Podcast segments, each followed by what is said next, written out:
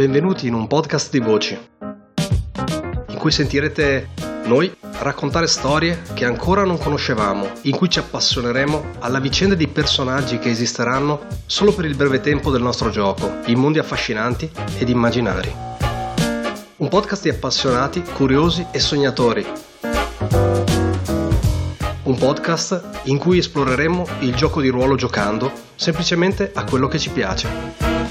Io sono Antonio, benvenuti su Gente di Ruolo.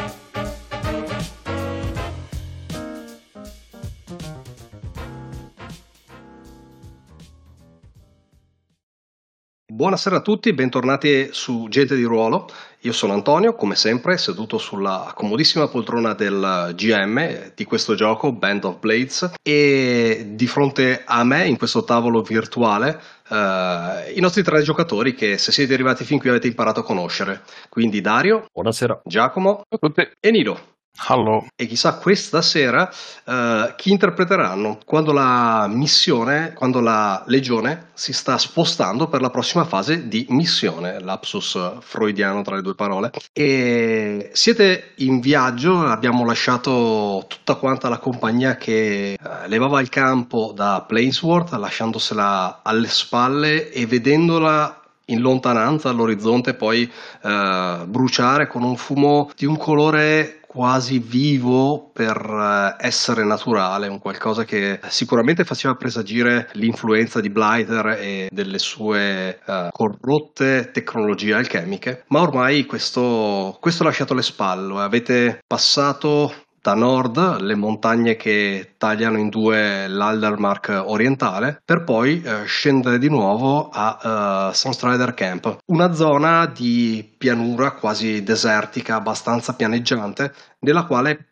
probabilmente farete sicuramente tappa, poi non so quanto sarà lunga, questo lo deciderà il vostro comandante, ma sicuramente una nuova tappa di approvvigionamento prima di intraprendere quella che il vostro comandante ha dichiarato essere la rotta verso le foreste, verso le foreste del nord. Allora, un paio di, uh, di scene, un paio di punti finché siete in movimento con, la, con tutta quanta la legione, uh, ridotta a una carovana ambulante, la fila di carri, uh, i cavalli che seguono in mandrie, uh, gli ufficiali probabilmente a cavallo, la legione che si muove a piedi, in uno spostamento che l'altra volta il tiro di uh, avanzamento ha deciso essere estremamente veloce e che si chiude con con uh, l'arrivo dell'autunno. Avete fatto il cambio di stagione e meccanicamente i Broken hanno guadagnato un'abilità. Allora, vi siete lasciati da qualche, da qualche giorno alle spalle il, l'incubo del uh, rogo costante del, dell'abitato di Plainsworth che uh, di notte continuava ad essere visibile anche sempre via via più flebile, più fioco all'orizzonte, e uh, cominciate a uh, scavallare la uh, linea di montagne che appunto uh, divide questa zona del, dell'Aldermark tra quella del Tigheria e quella occidentale, quando vedete di fronte a voi di nuovo fumo, una nuova colonna di fumo, questa volta molto più piccola, uh, molto più vicina, in quanto effettivamente uh, più piccola ci avete, vi siete dovuti avvicinare parecchio per vederla, e sembra probabilmente abbastanza fresco. Quello che vedete avvicinandovi sono i resti di una carovana. Sono curioso di capire cosa succede quando succede una cosa del genere nella legione. Chi si muove, chi, chi va avanti, chi dà gli ordini. Da più ruolo da Marshall questo, perché è una cosa mm-hmm. fra virgolette meno importante. Ci sta, probabilmente viene dispacciata una squadra che probabilmente, probabilmente, probabilmente, probabilmente saranno i nostri buoni Ghost Owls.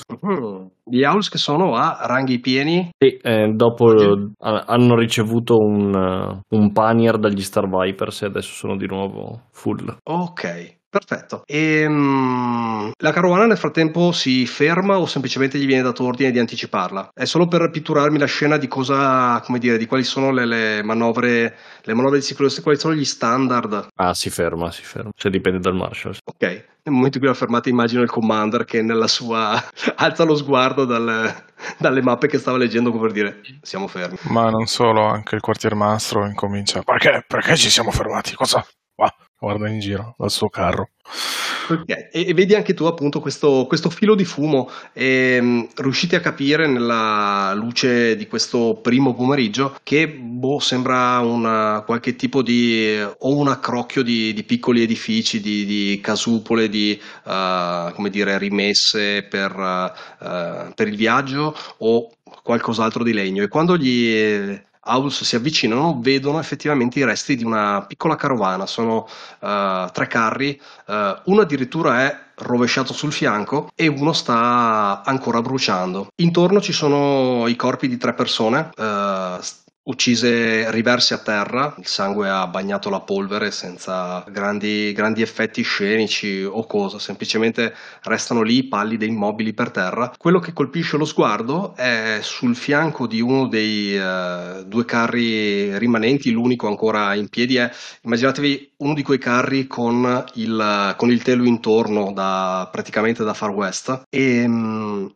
una scritta, uh, scritta in un inchiostro nero abbastanza, come dire, abbastanza evidente sul telo di uh, cotone grezzo. Una scritta che dice in aldermani: pagate i vostri maggi, I, pagate i vostri omaggi o incorrerete nella mia ira. E sotto una, quella che è una firma scritta per essere leggibile, uh, Crimson Queen. Mm. E sembra che il carro sia messo e disposto in modo da essere perfettamente visibile dalla strada che, uh, che state percorrendo, come essere letteralmente un segnale per chiunque Uh, attraversi questa strada. E effettivamente voi l'avete visto andando di passo molto svelto, uh, abbastanza trafficata. Avete superato con il vostro, con il vostro passo a marce forzate uh, più di un, più di un pellegrino, più di un viandante che sta effettivamente muovendo verso est, dopo appunto che le notizie di Ettenmark avevano gettato ombre su tutto quanto l'est, quindi anche su Plainsworth. Questa cosa ci viene riferita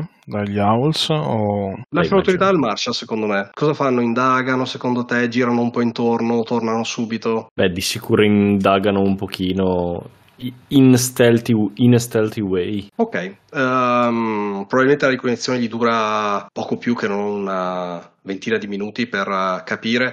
Uh, a terra tre corpi uh, uccisi da armi, colpi da, da taglio, e uh, molte tracce di cavalli intorno alla, intorno alla zona. Fammi, visto che ci siamo, anche un tiro fortuna con un D sei. Dai, gi- oh, giriamo vai. Questi dadi che cogliere qualche informazione in più. Roll fortune, un solo dado, giusto? Sì. Submit. Poi ovviamente ah. la scena di contorno, la vostra vita non dipende da questo.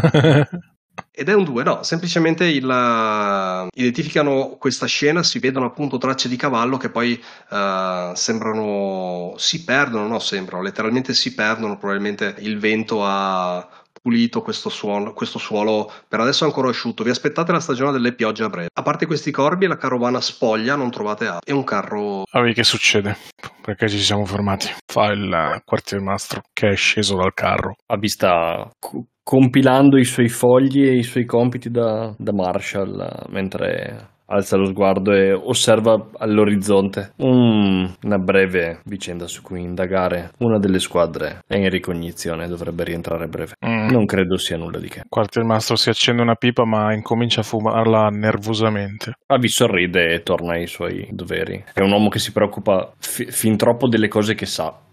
Ha scelto da un po' di non preoccuparsi delle cose che non sa. Beh, aspettiamo il rapporto. Questo quarto d'ora di pausa che il commander si fa vedere, secondo te Giacomo resta dov'è? Tanto è uno lui è, è impaziente. Eh, direi che mando mando un, cioè un messaggero, qualcuno sì, di veloce a eh, farmi un, un rapporto anche primario. Un passacarte. Sicuramente avete, come dire, di, di tutto il personale di supporto uh, c'è della gente che fa proprio i galoppini tra le varie carrozze e i vari cavalli. Esatto. Ok, passa... Questo ti arriva notizia appunto probabilmente per uh, interposta parola di Avi e passa questo quarto d'ora e ricevete le notizie che vi ho dato. Niente di più, niente di più. Ah, il quarto... la testa... Eh... Il comandante li fa nemici dietro e nemici davanti. Ma questa Crimson Queen chi è? Lo sappiamo? Tu, Lord Keeper, giovane. Non avrebbe trattato così il vecchio Lord Keeper, però il giovane ogni tanto è, è uno stagista, quindi esatto. Keeper, che probabilmente anche lui dopo, come dire, dopo essersi reso conto che non doveva fa fare più una fatica dannata per scrivere in bella calligrafia, eh, visto che il carro aveva smesso di scuotere, eh, si rende conto per quello che il carro è fermo, e dopo che, la cosa, dopo che questa benedizione si protrae per troppo tempo, decide effettivamente anche lui di scendere e si avvicina a, a voi. Ti guarda con, sgranando gli occhi dietro la maschera, e resta immobile per uh, praticamente dieci secondi, e capisci che sta effettivamente cercando nella sua memoria ogni tipo di riferimento che possa, uh, che possa come dire, rispecchiare questo. E um, a un certo punto quasi meccanicamente ti dice: uh, Crimson Queen, ne parlavano, ne parlavano al mercato, uh, Plainsworth, una carovana che veniva da est, una delle poche che veniva, e mi sono fermato ad ascoltare le loro storie. Parlavano un dialetto che non avevo mai sentito, per questo mi avevano incuriosito. Mm. Non uh, hanno detto detto nulla di lei, se non che uh, poi un po' arrossisce dietro la maschera, vedi che tentina, dice una serie di parole che non ripeterei di fronte a voi, uh, dicendo che ci mancava solo quella come problema uh, per l'Aldermark. Um, il quartiermastro si grazza la barba e dice: forse dovresti dirci tutto quello che sai senza, senza sederti troppo sulle tue parole. Ok, uh, ti pensa un po', uh, dopodiché praticamente vedi che si mette a ripetere parola a parola una discussione tra due persone, letteralmente, eh, come dire, ripercorrendo ogni battuta dell'uno e dell'altro. E forse lo sapevate già, forse non lo sapevate già, ma il vostro Lord Keeper ha praticamente una memoria fotografica per tutto quello che lo interessa, il che praticamente è qualsiasi tipo di chiacchiera o conoscenza che solletichi il suo, la sua curiosità. Quindi beh, ci fa sostanzialmente un quarto d'ora di conversazione tra questi, eh, tra improperi e maledizioni vari. Si intuisce che eh, le strade dell'est sono effettivamente insicure, eh, a causa di questa il, non entrano nei dettagli, ma evidentemente, come dire, è una minaccia uh, presente e una brutta novità, diciamo. Non, il contesto non è quello di un qualcosa di, di antico o stabile. Effettivamente, comunque, a parte una serie di insulti e parolacce che il Lord Keeper non avrebbe voluto uh, ripercorrere, non c'è nient'altro tra quello che vi ha già detto. Eh, Avi alza semplicemente lo sguardo un paio di volte durante il racconto, poi torna a scrivere scartoffie. Se respira ancora, direi che spero di non dovermene preoccupare. Beh, ovviamente vuole del tributo da chi passa su questa strada. E il, il, il quartiermastro guarda un po' come, sapete che è lo sguardo che lui ha quando per esempio in una città dove vogliamo stare come Plainsworth vuole qualcosa da noi. Non credo purtroppo che potremmo permetterci di pagare tributi in questo momento, fa il comandante con un mezzo sorriso. Purtroppo è normale che persone di questo tipo eh, salgano all'occasione in situazioni come questa. Disperazione, povertà, gente con pochi scrupoli si fa eh, leader e comandante promettendo che alternativa, ma non credo che dovrebbe essere un problema per la legione. Siamo stati indeboliti, ma non fino a tal punto. E poi mi giro verso il paggio e gli do ordine di far riprendere il movimento della carovana. Anche il quartiermastro probabilmente viene, viene avvicinato da un qualche tipo di, di suo sottoposto e fa rimuovere, cioè essenzialmente è stato rifatta ripartire la carovana, dunque bisogna ripartire con sistema. Magari certi carri si sono anche impantanati visto che ci siamo fermati un po', e niente, dunque Andrej si, si attiva per, per fare il suo lavoro da quartiermastro e tenere insieme la baracca. Avi, tu ci giureresti che mentre Lord Keeper, eh, come dire, dopo questa parola del Del, del comandante, no? Uh, si sente uh, data la possibilità di tornare ai suoi doveri, e mentre il suo scoiattolo gli balza sulle spalle, giureresti di sentirlo dire, forse rivolto allo scoiattolo, forse rivolto a se stesso, purtroppo, purtroppo per... Sì. Mm. Ti pareva che l'Lord Keeper era lo scoiattolo. Mm. Riferito ai molti purtroppo del Commander. Periodo. Ok, a parte questa macabra, macabra scoperta, il uh, viaggio prosegue abbastanza, abbastanza costante. Al netto di uh, come dire, un netto cambio di clima, nel momento in cui scavallate le montagne e arrivate alle pianure dell'est, il vento si fa più insistente, praticamente costante, e uh, se non fosse per le montagne che uh, verso ovest dividono proprio la terra, uh, da dove siete guardando verso est non vedete praticamente più uh, nessun tipo di uh, profilo che non sia un pianoro debolmente uh, inclinato in uh, quelle che sembrano quasi, quasi delle dune naturali, un deserto secco non caldo, uh, una terra abbastanza arida di uh, vegetazione, uh, di boschi e cose del genere. Sono più che altro uh, chiazze di uh, brughiera e uh, zone più secche dalla vegetazione relativamente bassa. Quindi la nota positiva di questo è che il viaggio effettivamente è veloce fino a che arrivate e nell'orizzonte di fronte a voi uh, si profila la vostra destinazione. Viene preannunciata dal fatto che uh, mano a mano che vi avvicinate cominciate ad avvistare, uh, lontani da voi, si tengono effettivamente fuori dal vostro raggio, non vi avvicinano mai, uh, piccole bande di uh, cavalieri, uh, dai quattro cinque elementi a una ventina di persone a cavallo uh, che sembrano star pattugliando la zona. Probabilmente vi vedono, vi, vi identificano, voi avete i vostri standard di uh, segnalazione che vi inquadrano come la legione. Uh, nessuno di questi si avvicina per chiedervi nulla. E la vostra destinazione, nel momento in cui la vedete profilarsi all'orizzonte, è circa metà mattina e sembra una città estremamente vasta, è un susseguirsi uh, di tende e di edifici in legno molto grandi, molto alti, però estremamente spartani. Quindi immaginatevi uh, come dei magazzini, dei, dei grandi essiccatoi uh, con uh, le pareti praticamente assenti uh, e questi grandi tetti di legno fatti per uh, proteggere tutto quello che ci sta sotto. Al netto di queste poche strutture di legno, effettivamente tutto il resto dell'accampamento è fatto di tende, uh, distribuite in un'area molto grande, in modo che tra un gruppo di tende e l'altro effettivamente ci sia parecchio spazio e ci si possa passare con una mandria di cavalli. E i cavalli sono proprio l'elemento dominante di tutto quanto il paesaggio. Tutto l'accampamento brulica effettivamente di cavalli, sia in mandrie, quindi posizionate eh, sull'esterno di questo eh, enorme distesa di tende, sia eh, trasportati a, a gruppi più piccoli oppure semplicemente cavalcati all'interno dell'accampamento stesso. Tutto l'accampamento sembra diviso in uh, quattro colori principali. Ci sono tre gruppi di tende che sono uh, quelli principali e sono uh, dominati da il primo, che è quello più grande di tutti ed è centrale sull'accampamento, da un magenta. Sul lato sud vedete un gruppo di tende di un colore verde cupo, abbastanza poco brillante.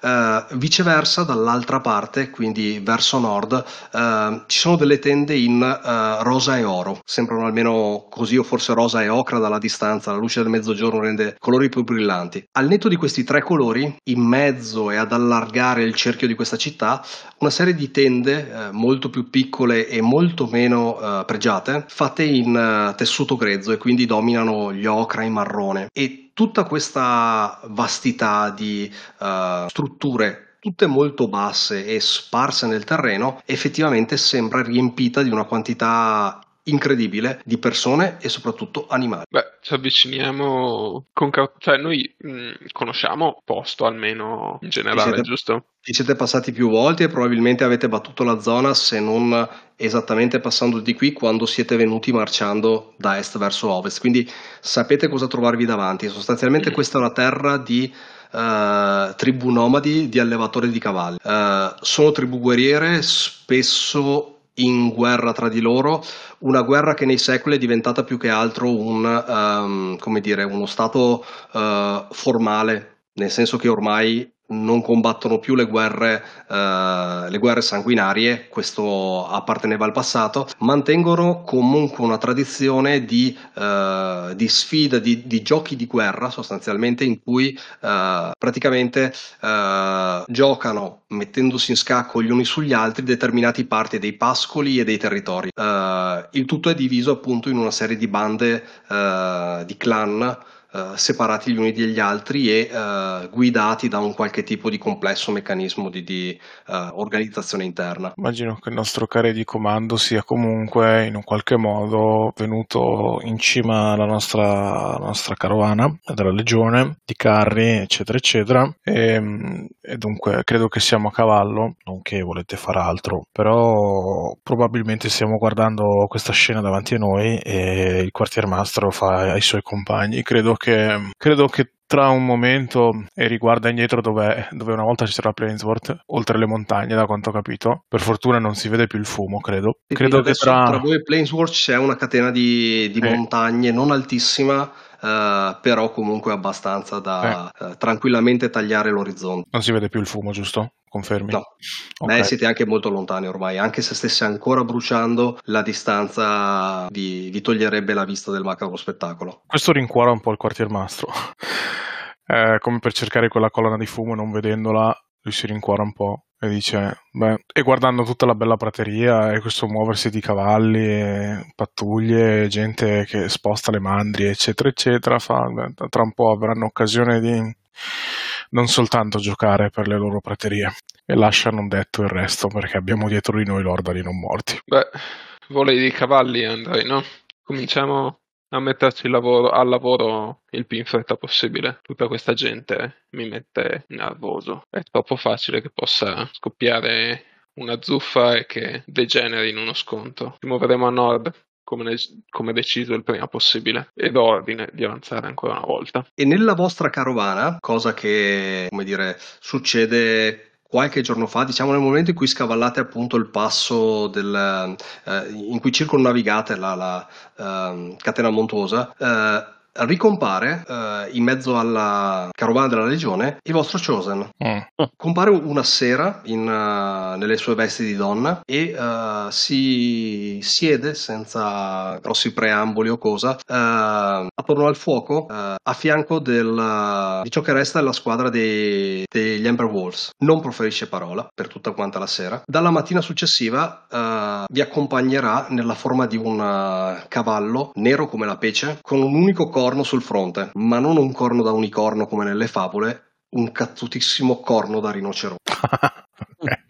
E è ancora in quella forma quando marciate all'interno dell'accampamento di, uh, dell'accampamento di tende, ed effettivamente la, come dire, quello che la, la, la sensazione del vostro capitano è estremamente palpabile nel momento in cui entrate. È un brulicare di gente che si muove senza Uh, dire un'apparente logica, senza un'apparente uh, regola o ordine. È, è come un bazar infinito uh, di gente. Nel momento in cui entrate vi rendete subito conto che avete di fronte almeno due tipi totalmente diversi di persone. Nella parte esterna, dove ci sono quelle tende uh, più improvvisate, uh, per la maggior parte trovate facce abbastanza impaurite o comunque spiazzate di civili, di profughi, di, di esuli che Uh, si sono probabilmente uh, ammassati intorno a questo campo stabile. Intorno a loro figure all'inizio saltuarie che vedete in mezzo a questi civili e poi eh, che si fanno invece più frequenti man mano che vi addentrate nel campo,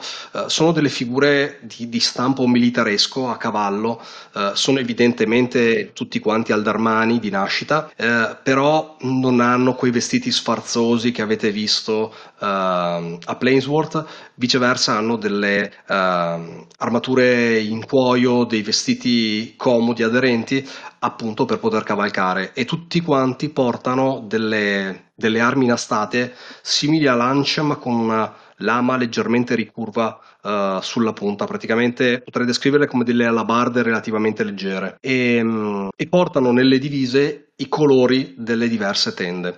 Nel momento in cui vi eh, cominciate ad entrare nel, nel campo, vedete un manipolo di questi, di questi cavalieri che si avvicinano, uh, vi porgono gli omaggi con un saluto e uh, vi chiedono di, uh, di seguirli, perché vi, vi verrà assegnata un'area del campo, dopodiché nel momento in cui vi sarete sistemati uh, siete invitati nella tenda di Saga. Sì, faccio un cenno col capo e li seguo. Questo nome probabilmente almeno qualcuno di voi l'ha già sentito, eh, e ad oggi eh, la, la, il capitano, il comandante eh, di uno dei clan eh, più grossi di tutta quanta la pianura, uh, quindi sostanzialmente sembra da occhi esterni, poi in realtà come vi ho detto il, l'ordinamento interno dei clan non vi è per nulla chiaro, il, uh, quello più simile ad essere il uh, potere dominante della regione. Penso che se ci vai tu, um, Commander, probabilmente sei di nuovo comandato, accompagnato dalla...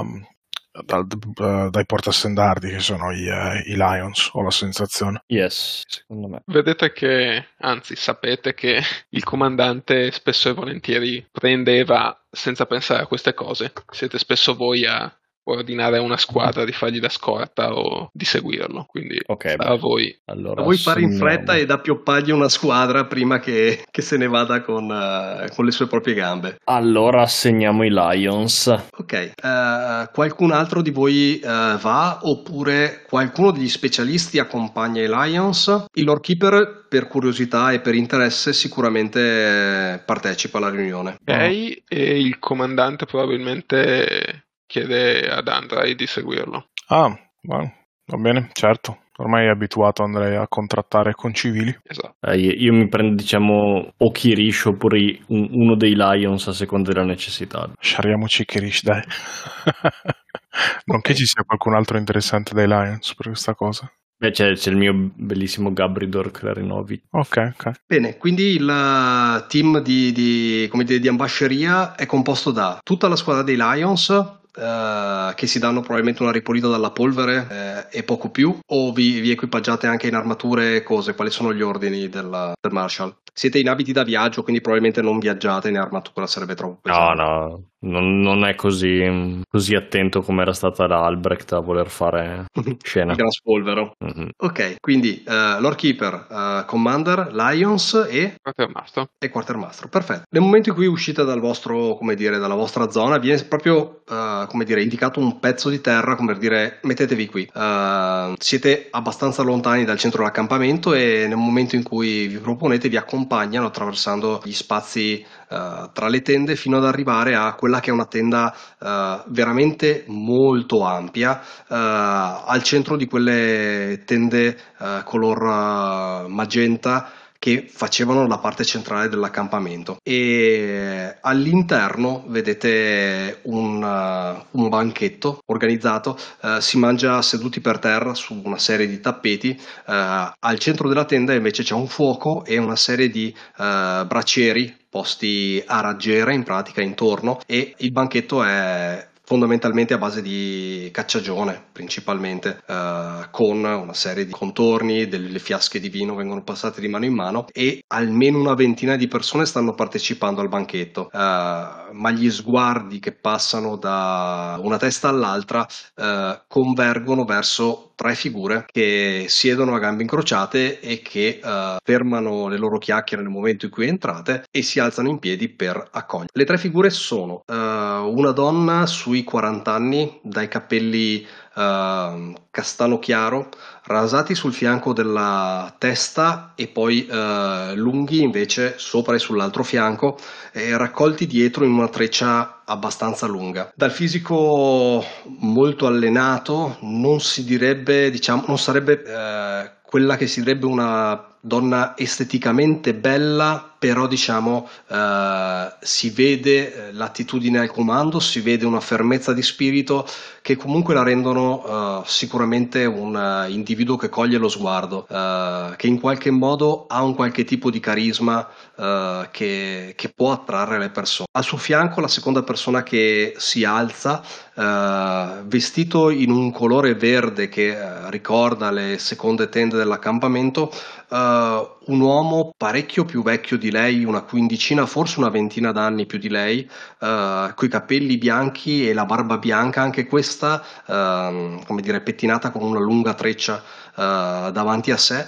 Eh, i suoi vestiti sono effettivamente più simili a quelli che avete visto in città, quindi eh, un po' più ampi, un po' più larghi, come quelli di un, di un nobile dignitario, diciamo, più che non un cavallerizzo. La terza figura invece è un uomo eh, più giovane, eh, con eh, i colori sgargianti della terza serie di, ten- di tende, con queste uh, colori ocra, e dai capelli anche lui castani, leggermente più scuri, tagliati corti, e degli occhi vispi che quasi sfiorerebbero il tono del preoccupato nel momento in cui entrate. Delle figure che avete davanti è sicuramente quello più insicuro. A prendere le parole è Saga, che è la donna di fronte a voi, che Uh, vi porge la mano e vedete in quel mentre un uh, lungo tatuaggio che le parte dall'indice della mano destra e sale uh, lungo il polso e tutto l'avambraccio, che è la parte del uh, corpo che ha scoperta, per stringere la mano al comandante, e dice: Saga, del clan dei cavalli del vento. Eh, ricambio la stretta di mano, sicuramente eh, un po' più rassicurato dal fatto che è,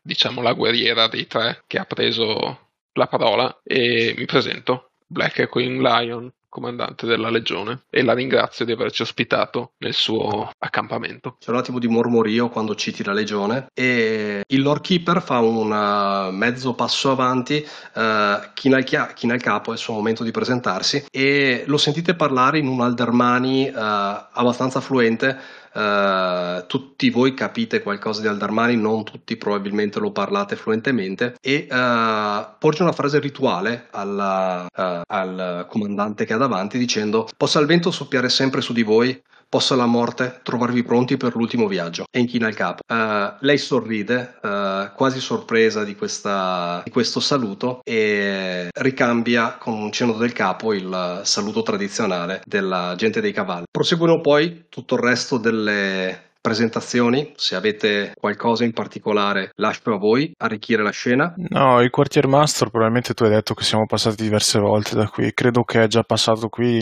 ma forse remotamente nel passato, prima di questa battaglia, forse prima di questa battaglia, chi lo sa, ma comunque, nel senso, lui è già stato qui e probabilmente è già conosciuto, dunque in realtà si presenta più che altro uh, Ah, ah, credo il giovane, che forse non l'ha mai visto, de, del trio che ci abbiamo davanti, è possibile, magari. Sì.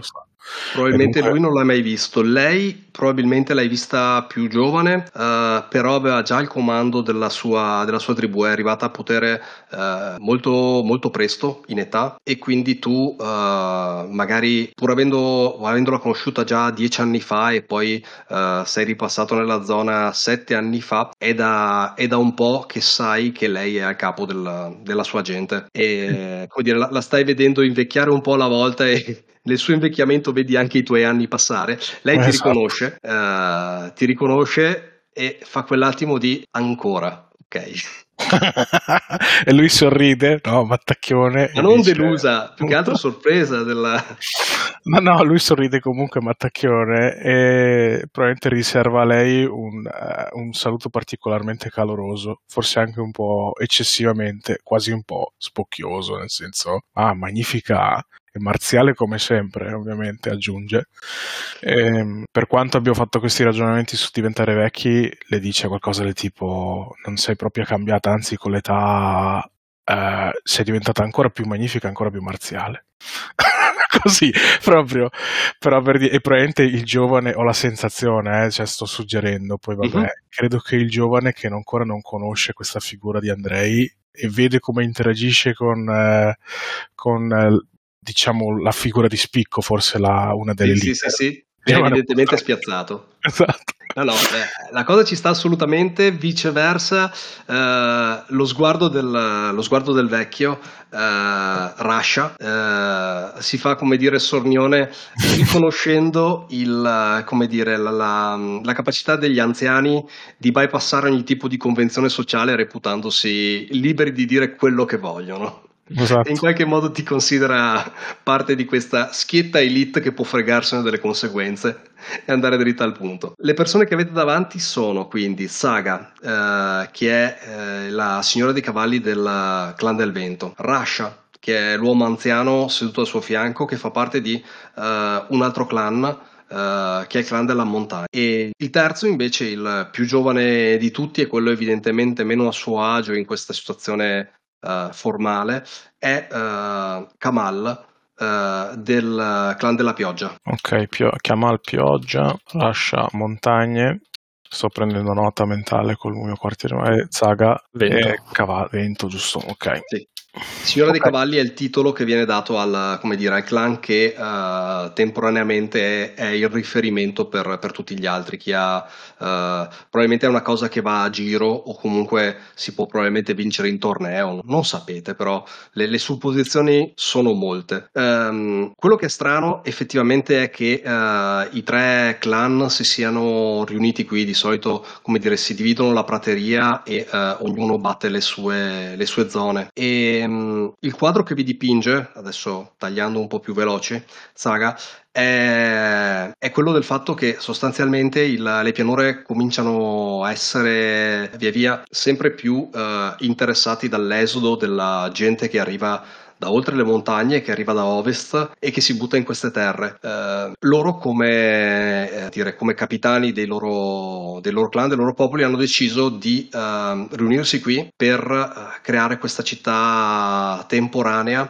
e uh, ammassare in qualche modo, riunire quelli che erano i profughi della, della prima guerra. Il punto è che doveva essere una cosa transitoria, sperando che la guerra di riconquista e quindi la ritirata del, del Cinder King si concludesse anche col suo epilogo. Purtroppo Ettenmark è andata come è andata e sono molto interessati da avere da voi un resoconto ufficiale di quello che è successo, perché per ora a loro sono solo arrivate informazioni parziali e molto confuse da parte di gente impaurita. Quindi eh, sono ben felici di farsi un'opinione chiara di come stanno le cose da voi. Detto questo, loro erano qui per fare questo campo di, eh, di aiuto, di sussistenza eh, provvisorio, e la loro preoccupazione è adesso eh, il futuro, perché sta per arrivare l'inverno e questo campo Uh, sicuramente, se dovesse pensare di scavallare l'inverno con tutta questa gente che si sta ammazzando, tutti questi civili, avrebbe dei problemi. Ma soprattutto dopo le vostre notizie uh, di Ettenmark, che danno corpo ai fantasmi delle loro paure, capiscono di essere su una linea di guerra. E quindi man mano che voi parlate, man mano che la discussione si fa in avanti, uh, tra di loro cominciano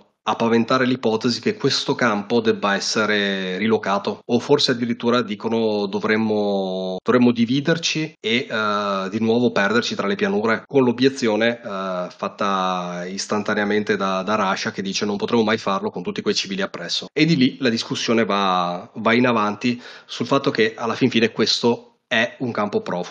Mm, Andrej questa cosa la, la, la sussurrerebbe al, al, al, al Marshall, ma non c'è, e dunque la sussurra al Commander con la mano.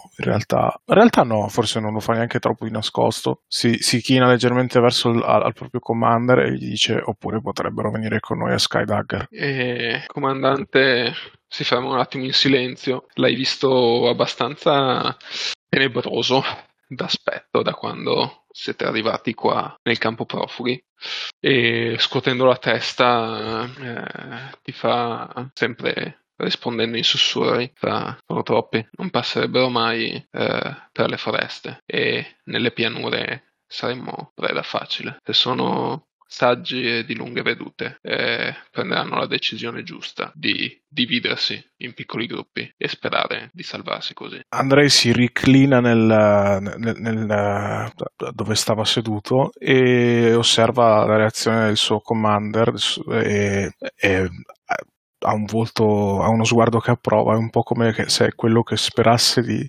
sentirsi dire, un po' come se ti avessi chiesto questa cosa per vedere la tua reazione, non tanto per fare una proposta. Ha fatto un test. E sorride, sorrione. Comunque, se ci chiedono rapporti, li diamo anche dettagliati, credo, perché non c'è motivo di far segreti. Ho la sensazione, non che i miei compagni mi dicono no, però per dire...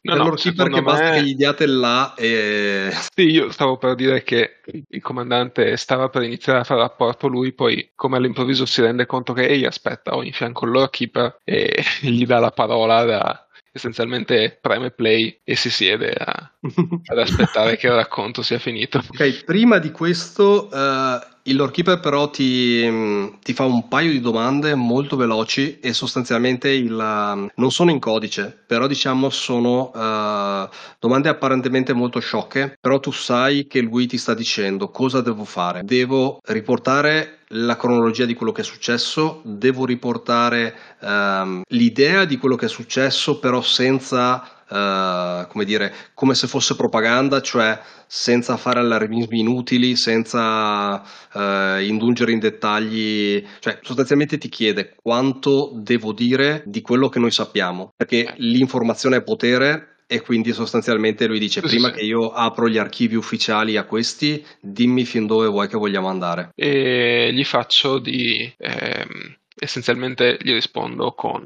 di semplicemente la verità, e lui capisce che eh, il comandante vuole che facciamo un rapporto preciso della forza del nemico mm-hmm. e del fatto che eh, Ettenmark è stata persa non per eh, errori o per okay. scarsa strategia militare, ma per forza maggiore del nemico. Eh, okay. Però che il suo discorso non indichi, cioè non suggerisca nessun tipo di piano d'azione. Se Eh, vogliono dei suggerimenti, li verranno a chiedere loro. Ok, perfetto, questo è quello che volevo appunto sapere, se dovevi, come dire, lasciare intendere una via piuttosto che un'altra. Mm. Ok, um, fa questo riassunto e nella tenda cala il silenzio nel momento in cui lui uh, ripercorre passo passo tutte le giornate che avete passato a Ettenmark, quasi uh, due settimane di combattimento ininterrotto, e uh, alla fine la tenda cala nel silenzio. Vedi che praticamente chiunque ha smesso di, di mangiare, l'appetito è passato, le, le chiacchiere, le risa che si alzavano qua e là nella tenda uh, sono taciute, e tutto si, si ferma e si rallenta un po'. Al che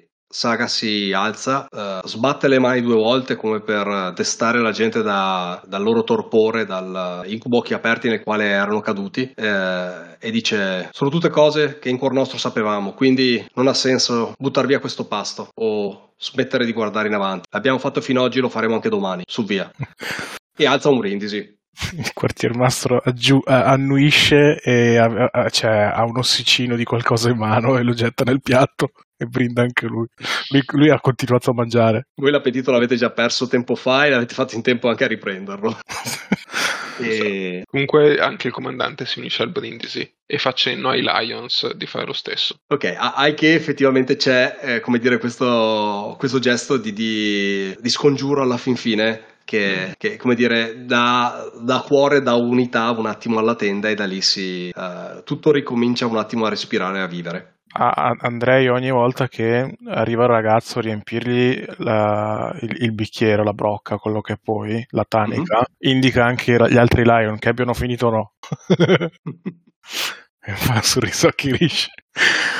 Finché qua si può mangiare di risorse non proprie, bisogna approfittare dell'ospitalità per non meno uscirne brilli. Qual è il livello etilico dei fratelli, come si chiamavano, Dario? I Klarinović. Sì, Klarinović. Due casinisti. Dario, se stai parlando ti abbiamo perso, se no ti sei addormentato.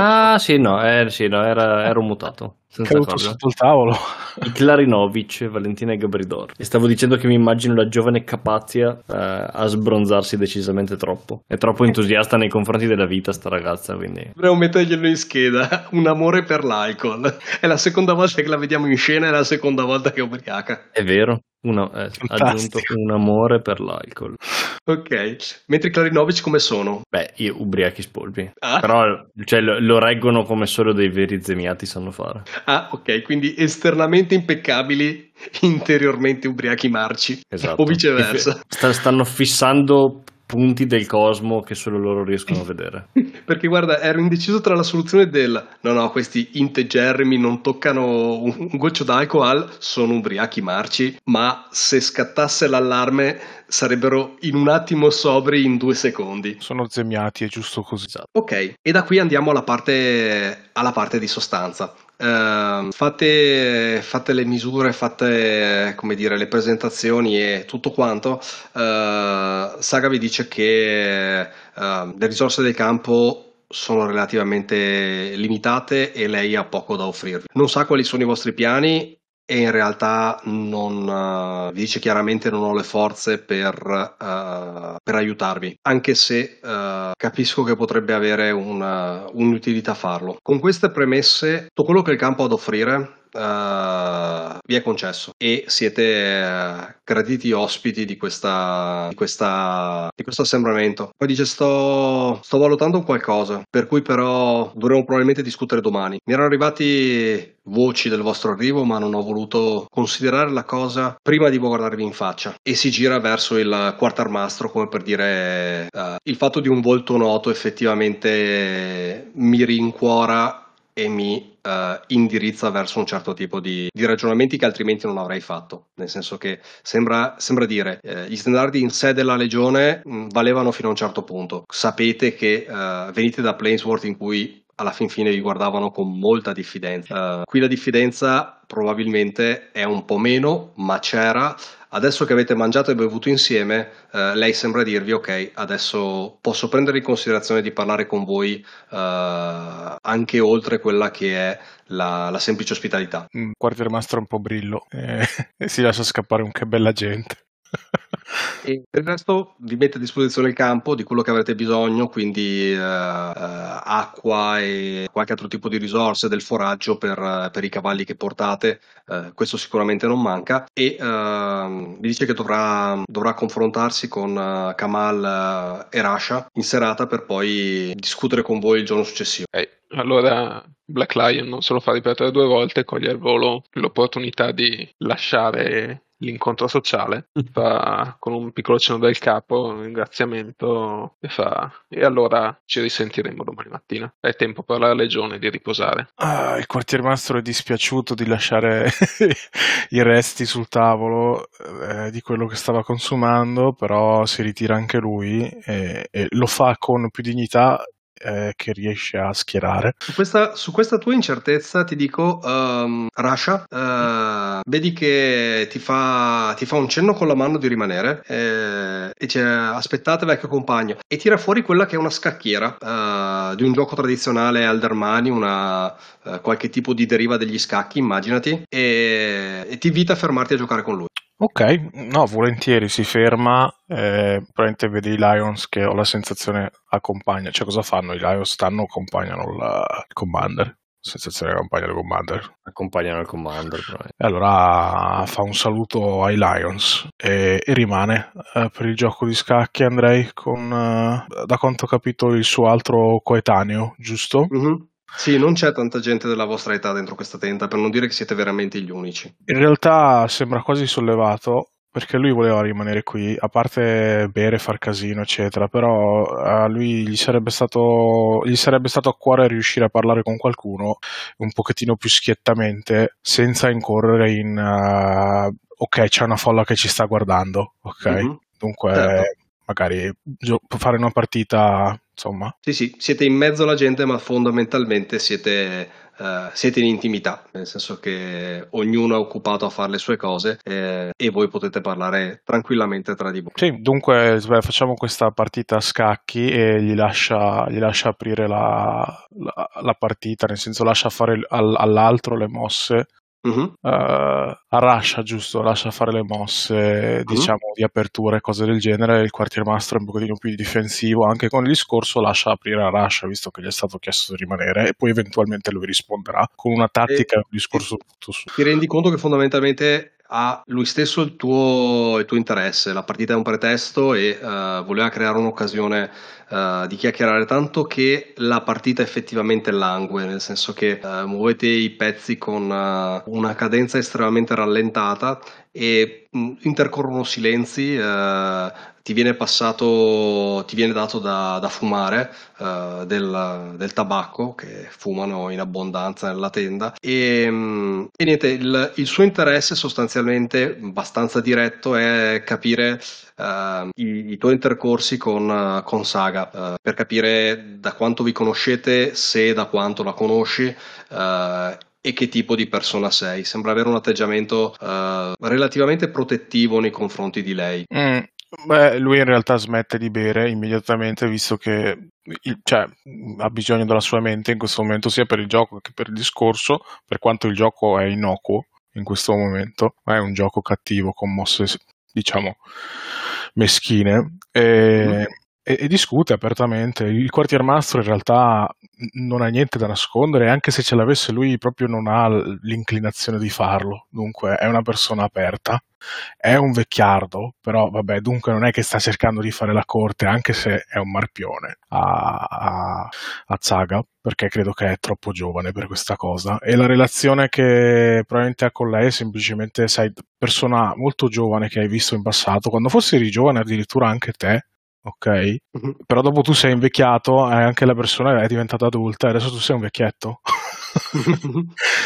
E l'altra persona forse è nel fior dei suoi anni. È così che me la vedo la relazione tra, tra Saga e il quartiermastro Andrej. Ok, e, um, lui ti fa intendere che non, uh, in realtà non la conosce da molto tempo, perché uh, lui, e il suo, lui e il suo clan uh, in genere battevano zone molto più a meridione e solo la guerra l'ha portato in questa zona. Quindi praticamente uh, vuole ricostruire un po' il passato di questa donna con cui si trova a lavorare e che conosce però solo da, da poco tempo. Adesso, adesso ah. devo chiederti io, nel senso, dimmi. Andrej ha qualche riserva in quanto a Saga, nel senso tipo cos'è, orgogliosa o cose del genere, o, oppure nel senso ha, ha delle pecche questa persona? Ah, certo. o...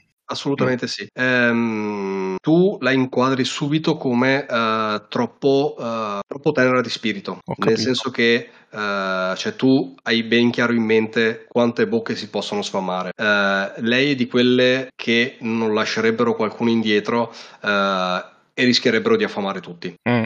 Ah, mi ricorda molto la relazione esatto. tra, tra Marshall, tra, tra Avi e Andrej. E in questa situazione tu sai benissimo che lei è la persona sbagliata, eh, nel senso che la situazione del campo, per quanto tu l'abbia vista solamente passando, e l'immagine che puoi fartene nel futuro eh, è quella di una situazione di crisi in cui bisogna prendere eh, decisioni che non vorresti mai prendere, mm. però, eh, però sono essenziali per almeno salvare quelli che puoi salvare, no? E lei su questo è, è molto idealista. Questo è, diciamo, il, il suo più grande difetto come, uh, come amministratore. L'altro è quello di uh, che viceversa non si è mai voluta legare a nessuno, non ha mai preso un compagno, l'hai sempre vista da sola e uh, per quanto ben voluta da tutti sembra non appoggiarsi a nessuno, okay. Quindi una testa dura. Questa cosa non gliela condivido così a terra a terra, però magari sacrificando qualche pedina sul, eh, giocando gli faccio capire il tipo di gioco che sta facendo e il gioco si fa magari un pochettino più uh, un pochettino più serio, ok? Forse proprio per, per, per distrarre un po' dal fatto che non gli dico proprio tutto di quello che mm-hmm. penso di, di, uh, di Saga, per quanto la rispetto uh, e faccio il tifo per lei, però vabbè, essenzialmente, essenzialmente lui mi sta facendo questa domanda e io gli rispondo così, dico: anche noi nella legione abbiamo a che fare uh, con... Uh, con persone alle redini, certi che sono molto bravi a costruire eh, una famiglia, a tenerla insieme, però a volte eh, non si possono salvare tutti nella famiglia e, e lo dice sacrificando pedine per, per, diciamo, mettersi in vantaggio nel gioco. Poi se ci riesce o no realmente non è importante. Sì, sì, sì, sì. L'importante è che l'avversario capisca cosa sta facendo nel gioco e dice... Eh, queste persone che sono molto brave a creare famiglie, a mantenere legami eh, e a, a costruire il futuro, queste persone hanno bisogno anche di, di noi altri vecchiardi che sanno quando, eh, quando, quando tagliare la corda. È un detto che viene usato per, per intendere tagliare le perdite o sì, insomma sì, sì. È un detto annuisce, zemmiato, tra l'altro annuisce dietro le rughe con, una, mm. con un sorriso che non esprime felicità. mm. È un detto zemmiati questo, perché i zemmiati sono uomini di montagna. Tagliare la corda significa letteralmente quando ti sta arrampicando con qualcuno eh, che però è un peso e rischi la vita, tagliare la corda vuol dire tagliare la corda. Ok, posso cadere in due, meglio che cada uno. Esatto. Mamma mia, che posto che è Zemia. Uh, ok, uh, bene. Domanda per la legione. Uh, dobbiamo arrivare alla presentazione delle missioni e uh, cercate missioni di ricognizione. Uh, Ovviamente lo, lo stimolo per le missioni di ricognizione è un qualche tipo di uh, notizia, qualche tipo di uh, informazione che trovate in giro. Uh, per, come dire, capire come si muovono i dintorni eh, e poi indirizzare eh, alcune indagini. Chi è che viene mandato all'interno del, del campo per sondare quello che è la situazione, capire uh, che voci girano in zona e cose del genere. Come, come si muove la legione in questa situazione? Eh, a livello di squadra gli Owls, assolutamente. Quindi proprio mandate addirittura una squadra. Non uno spe- io uh-huh. mi immaginavo ci fosse, che ne so, uno specialista che va in giro. No, no, proprio viene dispacciata una squadra, boom, che, Beh, se, che se va il barone, a battere il diciamo, campo e origliare in giro. Se il barone vuole guidarli, diciamo che di sicuro c'è l'occasione. Comunque, quindi l'approccio è quello di eh, spionaggio, non di, eh, di indagine. Quindi ah, eh, sì, andare sì. a chiedere cose così, no no è proprio spionaggio se non sbaglio. Sì, è l'ascoltare in ogni modo possibile.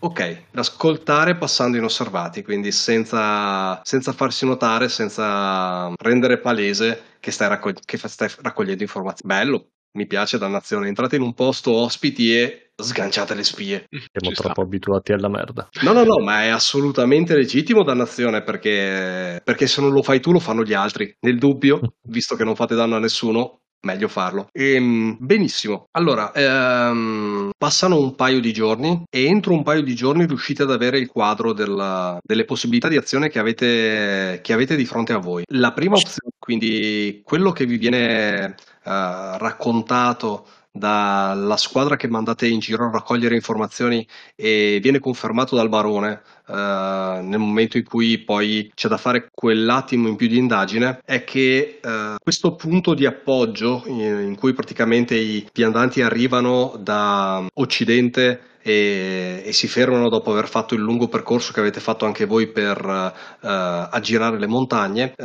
alcuni di questi poi uh, proseguono il cammino verso sud, non verso est, uh, per arrivare a una serie di templi, una serie uh, proprio una fila uh, di piccoli templi uh, dedicati agli dei gemelli dell'Aldermark, in una specie di appunto pellegrinaggio di, di speranza in qualche modo, per o trovare conforto o trovare protezioni. C'è probabilmente qualche anche piccolo monastero uh, lungo questa via. Immaginatevi proprio un pellegrinaggio sacro, una cosa tipo Santiago, uh, un qualcosa di noto e storico nell'Aldermark, una via che uh, cammina sulla base della catena mortuosa uh, in direzione nord-sud. Ecco, um, girano notizie uh, che eh, sia arrivato una comitiva, diciamo, eh, superstite di un attacco che ha sterminato la grossa parte di questa comitiva. Eh, in realtà sono voci che girano e ci mettete un bel po' a trovare effettivamente eh, chi sono questi superstiti, ma eh, effettivamente esistono. Immaginatevi che in un campo di eh, quattromila persone la voce vada di bocca in bocca e voi ritracciate indietro l'informazione fino a dimostrare che è vera. E quello che riuscite a accertare è il fatto che uh, un gruppo di morti ha attaccato e sterminato uh, questa comitiva uh, nella zona sud, dal che uh, ne ottenete le informazioni che probabilmente uh, hanno, al posto di aver fatto il giro che avete fatto voi, quindi uh, a girare a nord delle montagne, hanno scavallato le montagne attraverso un passo e sono già arrivati alle pianure Uh, praticamente prima di voi, perché questi racconti sono di uh, una settimana fa. Quindi la prima missione di ricognizione che potete pianificare si chiama Fading Fate, è una missione di ricognizione ad area, quindi dovete Uh, battere un'intera zona per uh, riuscire a ricostruire le informazioni che, uh, che volete. Le reward sono un asset, che sarebbe praticamente religious supplies, perché siete in una zona di templi, quindi praticamente potete depredare i templi per avere delle reliquie, e un punto di intel nel vedere di capire chi sono le forze nemiche che sono state schierate nella zona. Non riuscite a ottenere una chiara descrizione Dei, dei morti, perché semplicemente eh, i racconti dei sopravvissuti, che sono una decina, dicono che in pratica sentivano solamente gli urla, le urla, e vedevano la gente cadere, ma non hanno letteralmente capito chi li stesse attaccando. Mm. Quindi questa è la vostra. Eccolo qua, è stato già copia e incollato dal capitano. Sì. Uh, è un uh, sì, ok. un asset, ho visto supply, no, è un asset che sono religious supply, da non confondere con i supply che sono invece gli mm. altri. Le penalità per questa missione, per non farla, è un più uno di pressure, perché sostanzialmente se non sapete chi avete la calcagna, eh, avete qualcosa che non sapete cosa sia alle vostre calcagna, che potrebbe mordervi le caviglie quando voi non ve l'aspettate. Viceversa, la seconda missione eh, che viene data dal vostro Lord Keeper su diretto comando del capitano, perché il capitano effettivamente ha dispacciato a tutti il fatto che eh, voleva capire come siamo messi, voleva raccogliere informazioni sulla situazione. La, come dire, la preferenza di missione è anche un dato di fiction e immagino che il Lord Keeper sia parte della, della macchina organizzativa, del tipo tira fuori qualsiasi cosa mi possa essere utile di questa zona. E um, il Lord Keeper ovviamente ficca il naso sui tomi e alla fine uh, torna nella tenda di comando uh, con queste informazioni. C'è una torre, la torre di uh, Sayud Ir, che è stata retta durante la terza guerra di Duresh, e praticamente è una torre di vedetta costruita sulla, sulla linea montuosa che divide Uh, l'est e l'ovest dell'Alder, dell'Aldermark meridionale. È una torre costruita in un posto specifico in modo da poter avere vista sia sulle pianure dell'est che sulle pianure dell'ovest, e uh, era stata equipaggiata uh, un'ottantina di anni fa con un sistema di uh, visione orita, quindi praticamente un uh, grosso canocchiale stabile. È un punto di vedetta fantastico, sconosciuto ai più, nel senso che eh, nel, come dire, nell'Aldermark moderno fino alla guerra precedente al Cinder King era un, come dire, un punto che era andato via via in, uh, nel dimenticatoio da parte del, della, dei più, essendo un posto estremamente remoto. Il Lord Keeper vi tira fuori non solo la storia di questo posto, ma il fatto che uh, la legione ci è passata uh, settanta anni fa e ventitré anni fa, e la torre era ancora intatta e utilizzabile, e se fosse ancora utilizzabile ad oggi sarebbe un ottimo punto per tracciare la posizione degli eserciti che si stanno muovendo alle vostre spalle, potendo vedere sia uh, tutto il lato di uh, Plainsworth sia il lato dove siete adesso, delle pianure dei cavalli. La missione si chiama High Horizon, l'ho rinominata perché Crimson mi serviva per... Mm, ci sta. E reward di missione sono tre punti di intel. Considerate che tre punti di intel sono una quantità incredibile. Oh, yeah. Sostanzialmente sarebbe avere veramente la mappa in tempo reale di... Co- cioè, avete presente la mappa del, delle grandi manovre, no? Quella con le pedine indicate, con i fronti e cose così? Sarebbe andare là sopra e da quella torre vederla in tempo reale. La missione praticamente è andare là e stanziare là per probabilmente quattro o cinque giorni, fino ad avere un paio di giorni di uh, cielo terso abbastanza da poter effettivamente vedere uh, gli spostamenti che sono in atto nella zona. L'alternativa è invece perdere un punto di tempo, quindi più uno time eh, a fine della, della fase di missione, perché appunto eh, non avendo queste informazioni dovreste muovervi eh, nelle pianure con eh, più incertezza, dovreste stanziare qui per eh, più tempo fisico prima di eh, riuscire a capire dove muovere il prossimo passo. Ok, ok. Ultimo punto, e questa è la terza missione, che è una special mission venuta fuori per la seconda volta tirando a caso le missioni avete pescato. Una special mission um, mm. vi viene presentata da uh, Saga stessa qualche giorno dopo la vostra prima riunione. Uh, c'è lei, c'è Rasha nella tenda, e uh, il quadro della situazione che vi fa è abbastanza preciso e uh, asciutto. Vi dice che c'era un uh, capitano prima di Kamal che si chiamava Falka. uh, Falka quattro mesi fa uh, si è invaghita, innamorata, o forse semplicemente ha perso il senno di un alchimista di nome Maad. Di lì le, come dire, le divergenze con, con Saga sono diventate via via sempre più Uh, evidenti. Continuava a dire che non si poteva rimanere qui, che il, dire, le risorse di questa terra eh, apparteneva al popolo dei cavalli, apparteneva alle tribù, e tutti questi pellegrini, tutti questi uh, profughi non avrebbero fatto altro che complicare e mettere in crisi la vita di tutti quanti, fino a che si è arrivati al giorno in cui sono andate alle mani eh, in duello. Saga ha vinto il duello, eh, un duello a cavallo con eh, lance di legno, e entro sera Falka ha abbandonato il, l'accampamento eh, con Maad, con alcuni dei suoi, si è arroccata nelle montagne e uh, da lì ha cominciato a razziare tutte quante le uh, comitive di, di pellegrini e di profughi che si muovevano sulla strada sottostante, passando sotto il nome di Crimson Queen. Ok, questo risponde ai dubbi di Andrej, va bene. E lei Crimson Queen. Sì. E si è autonominata appunto regina dei, uh, di questo gruppo di banditi. Sono tutti uh, militari relativamente esperti, nel senso che fanno parte delle, uh, di queste tribù nomadi a cavallo e uh, a detta di, di Saga hanno, hanno perso la testa, nel senso che razziano e uccidono uh, civili e chiunque gli, gli passi a... Uh, Il problema è che uh, non lesinano di uh, attaccare o comunque di porre uh, una minaccia anche a questo campo, che ad oggi, uh, cosa che voi avete visto avvicinandovi, uh, è minacciato costantemente anche dai morti, nel senso che uh, i morti raminghi che sono rimasti alle spalle delle varie guerre che sono, che sono successe sono attirati qui come le mosche sulla torta. Uh, voi avete visto avvicinandovi a questo campo che via via Uh, trovavate sempre più uh, incontri puramente casuali con, uh, con i morti, come se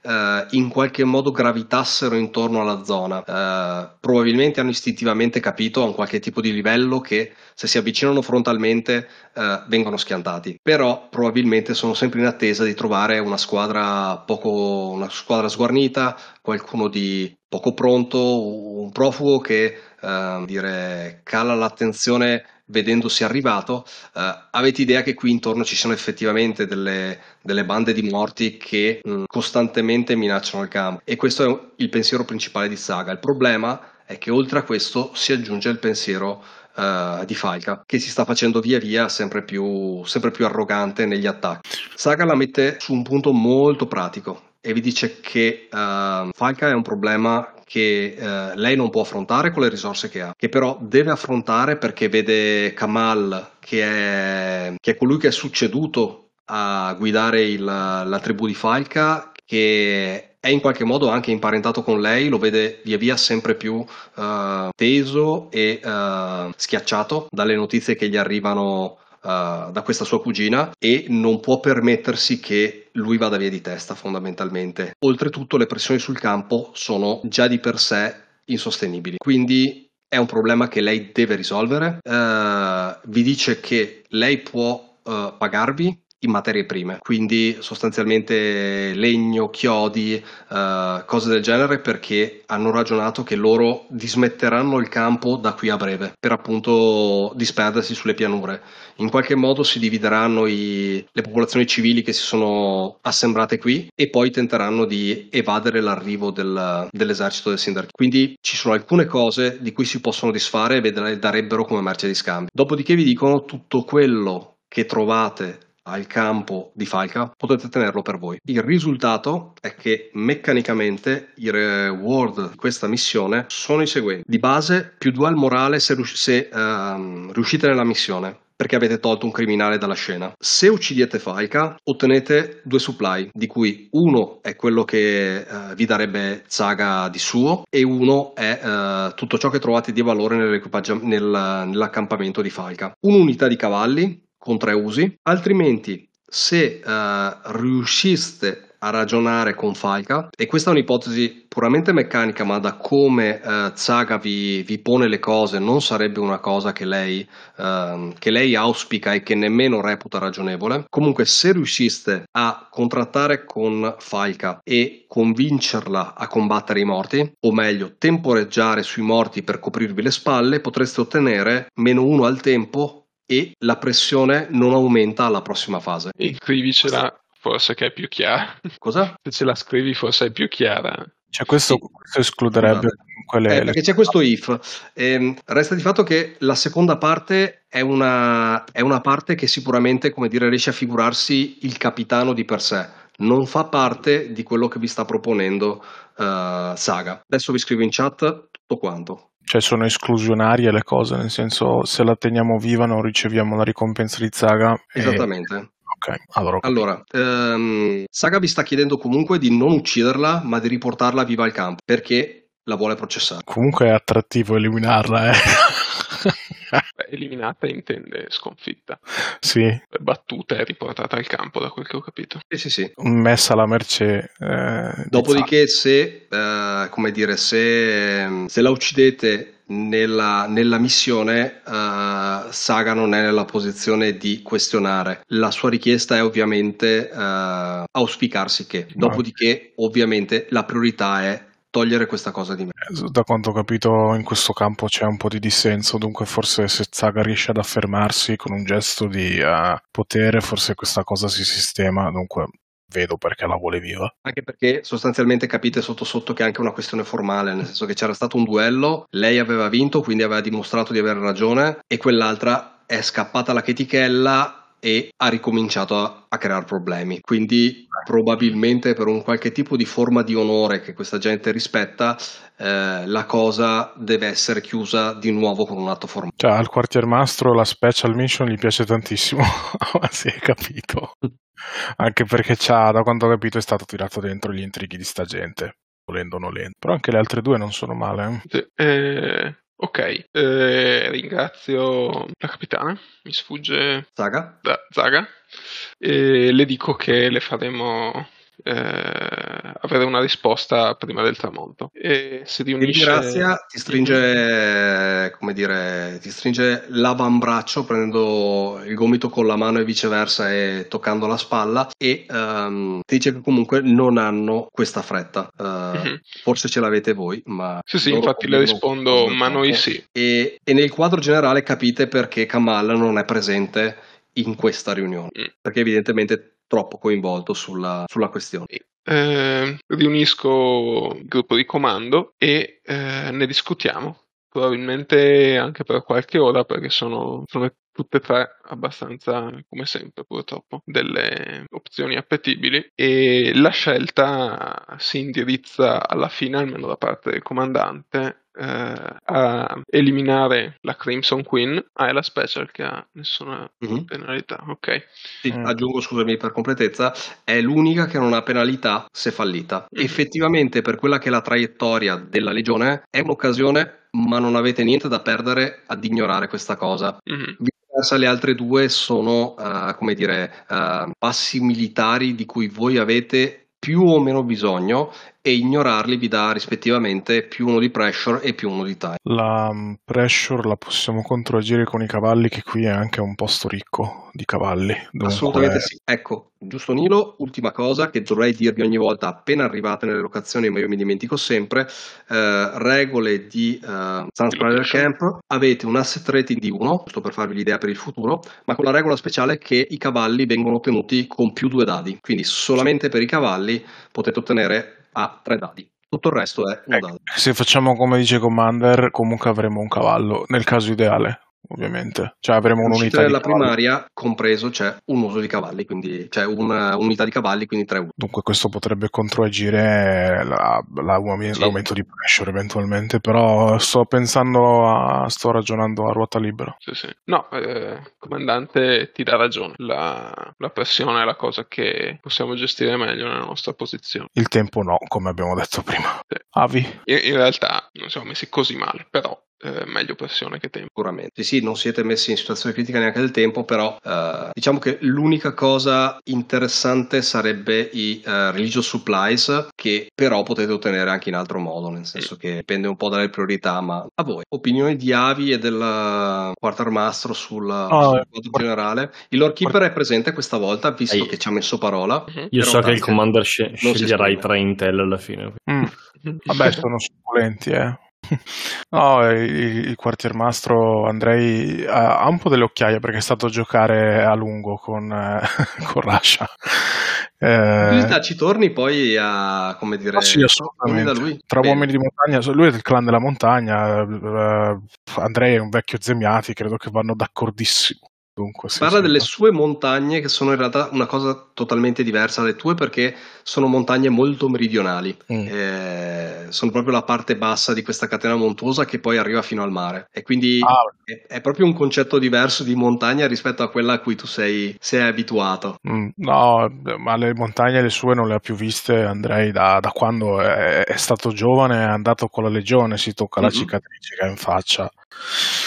e dice che ha lasciato la sua dimora estiva e poi non l'ha mai più vista. Mm. Comunque torniamo al presente. Vai, scusa. No, lui, lui fa, fa, cioè, esprime quello che ho detto prima a, a mente locale, ok? Dunque credo che concorda mm. con il commander, però vuole sapere cosa pensa Avi. Sì, sì, sì, beh, concordo anch'io. Poi non so, per la, forse mi sono perso io per la secondaria, se ha detto qualcosa, no? No, però l'idea da... ancora deciso tra primaria e secondaria, si sta solo discutendo Beh. su quali puntare intanto. L'idea uh-huh. del giocatore era eh, fare di secondaria High Horizon con il barone, che adesso uh-huh. fa facilmente le missioni secondarie, e ci sta anche molto tematicamente con andare a controllare che funzioni il telescopio e eh, sì. Agire di conseguenza. Effettivamente sei, sei l'uomo giusto in entrambi i versi, cioè quello che può portare sulla squadra senza incappare in, uh, in squadre nemiche, è arrivato su uh, sei anche quello che riuscirebbe a mettere le mani sul telescopio nel caso servisse una giustata, so. Quindi perfettamente la persona giusta. Mentre uh, la gestione di Crimson Queen uh, ve la lascio un po' a voi, nel senso ci sono mille modi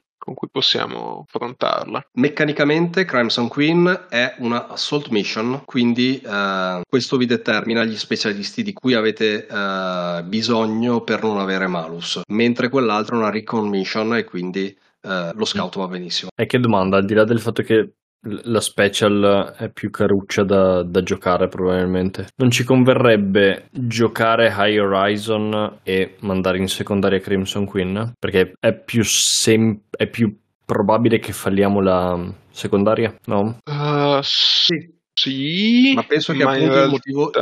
Vai, vai. No, no, eh, vai tu, vai tu. Stavo solo dicendo che il, uh, il motivo di farla come primaria Crimson qui è proprio per portare a casa il bottino. Aggiungo che sì, c'è andata male una secondaria. Eh, da come la vedo io, non c'è da farci spaventare e eh, evitarle troppo. Nel senso, secondo me, se. Sì, sì. Se riusciamo a tenere i due dadi di ingaggio siamo abbastanza tranquilli, e poi certo banalmente con due dadi di ingaggio avete un quarto delle possibilità di fallire, quindi sì. A livello di Avi in tutte quante le ore, se vogliamo dare un po' di colore, eh, emerge un punto di vista molto più umano e molto più eh, preoccupato per l'umanità dei soldati, e lui non darebbe la caccia alla Crimson Queen semplicemente. Sono nemici umani in territorio umano quando stiamo scappando dai morti e dobbiamo e abbiamo un altro compito. Dal suo punto di vista ingaggiare una caccia all'uomo non farebbe bene a nessuno. Però Avi, li hai visti anche tu sul tragitto gli, i morti vicino a quel carro messi in bella vista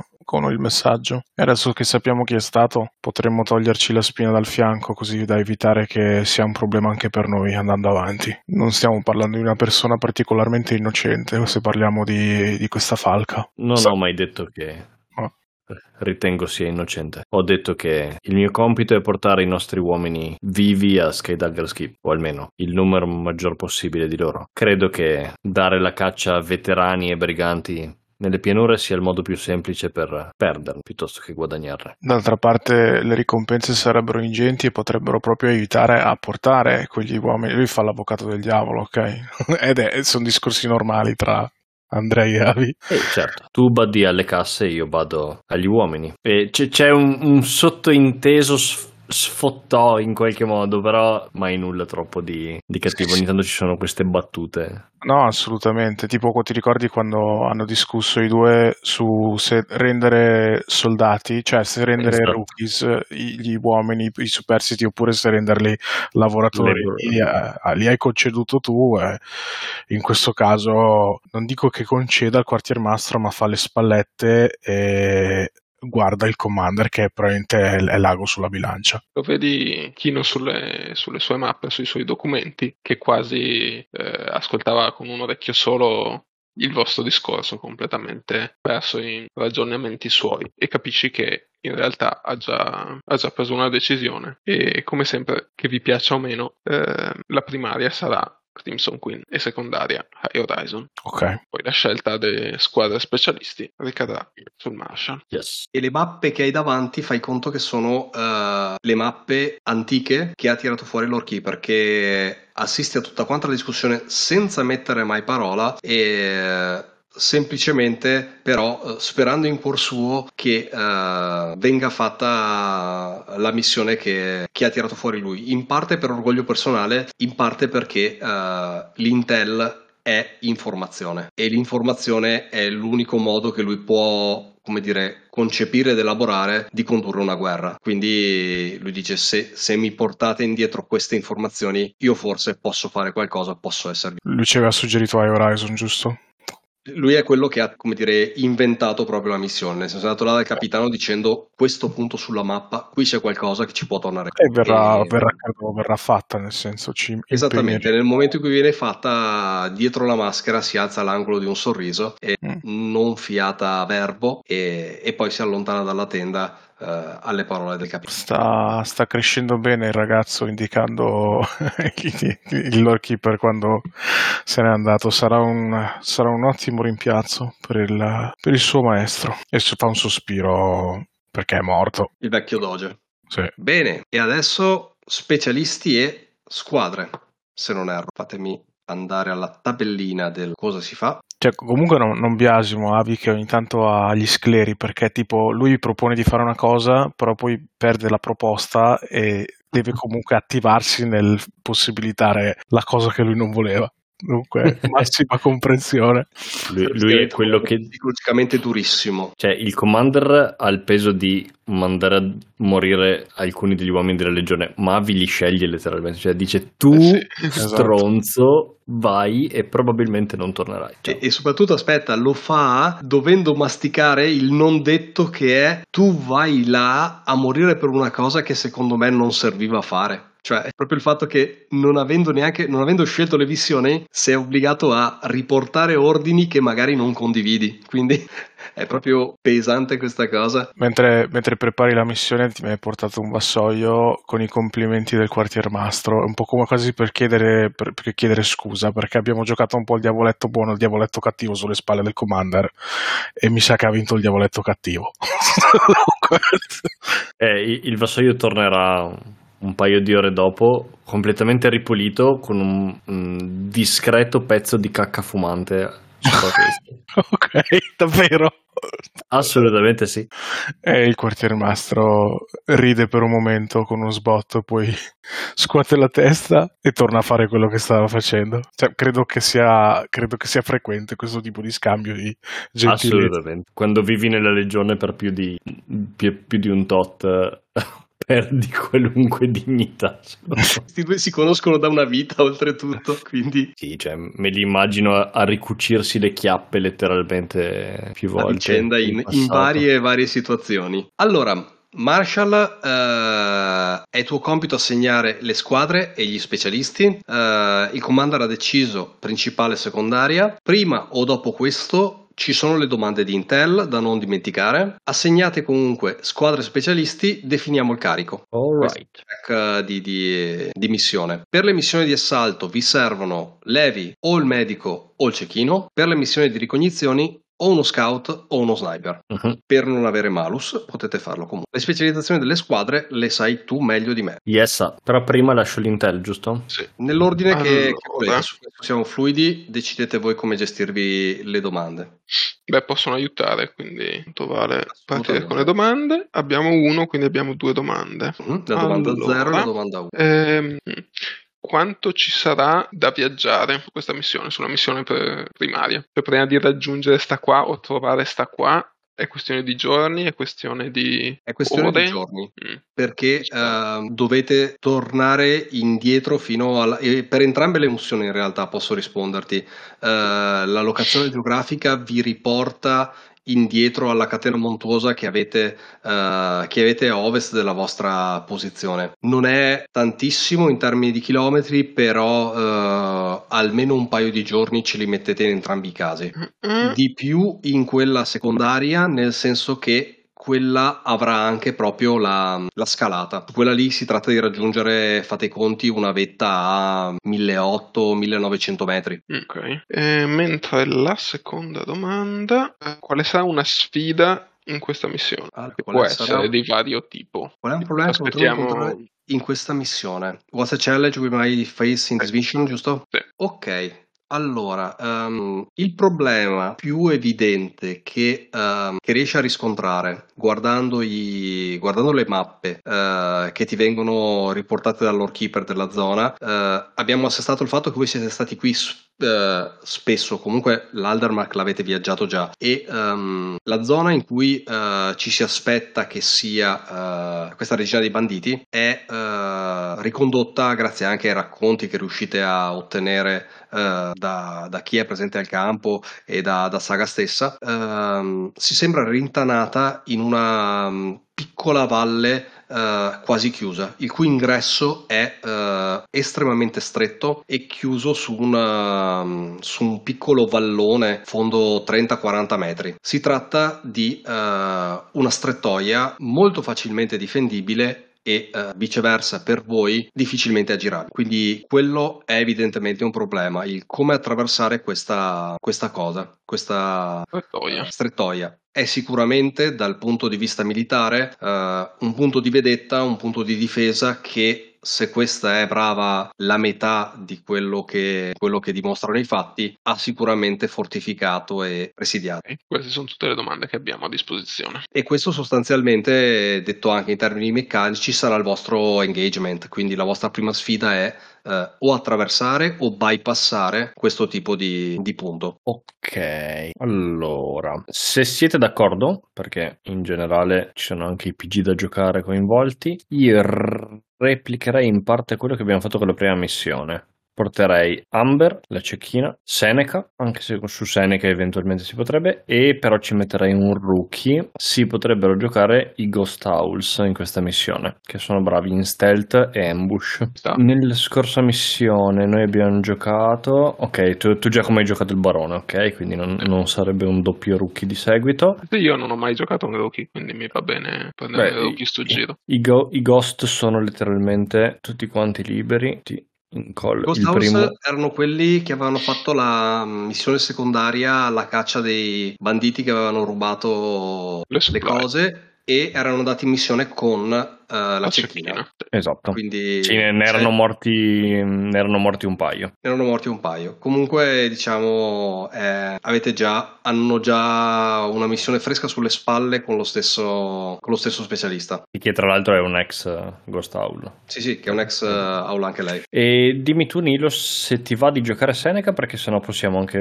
giocarci due rookie. Eviterei forse di usare gli altri specialisti. Considera questo, io un ragionamento puramente meta, ho bisogno di tre X P per prendere un'abilità e vorrei prendere vorrei prendere qualcosa per Seneca, perché ho bisogno di buttare fuori più, più cure per la, per la legione. Let's go Seneca, quindi. Ok, yeah. Perfetto. Cosa per che, la sec- scusami, cosa che comunque fa il paio, adesso che l'avete deciso, comunque ve lo, ve lo rimarco, che magari è passato via a voi, ma sicuramente non ai vostri personaggi. um, Falka è uh, andata via dall'accampamento con un alchimista. No, no, me, ho registrato.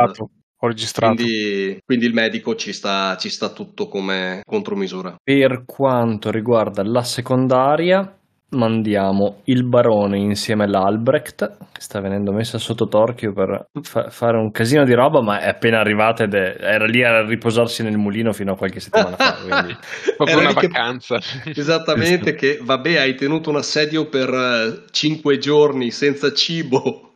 E, esatto, e cosa cioè, vuoi? Noi eravamo lì a combattere, a marciare, cioè adesso lavora, sì. Vecchia, dai, dai, dai. E la mandiamo con la mandiamo con la mandiamo con beh ah però no, non posso mandare i Ravens perché sennò la Zardania rischia di morire, purtroppo.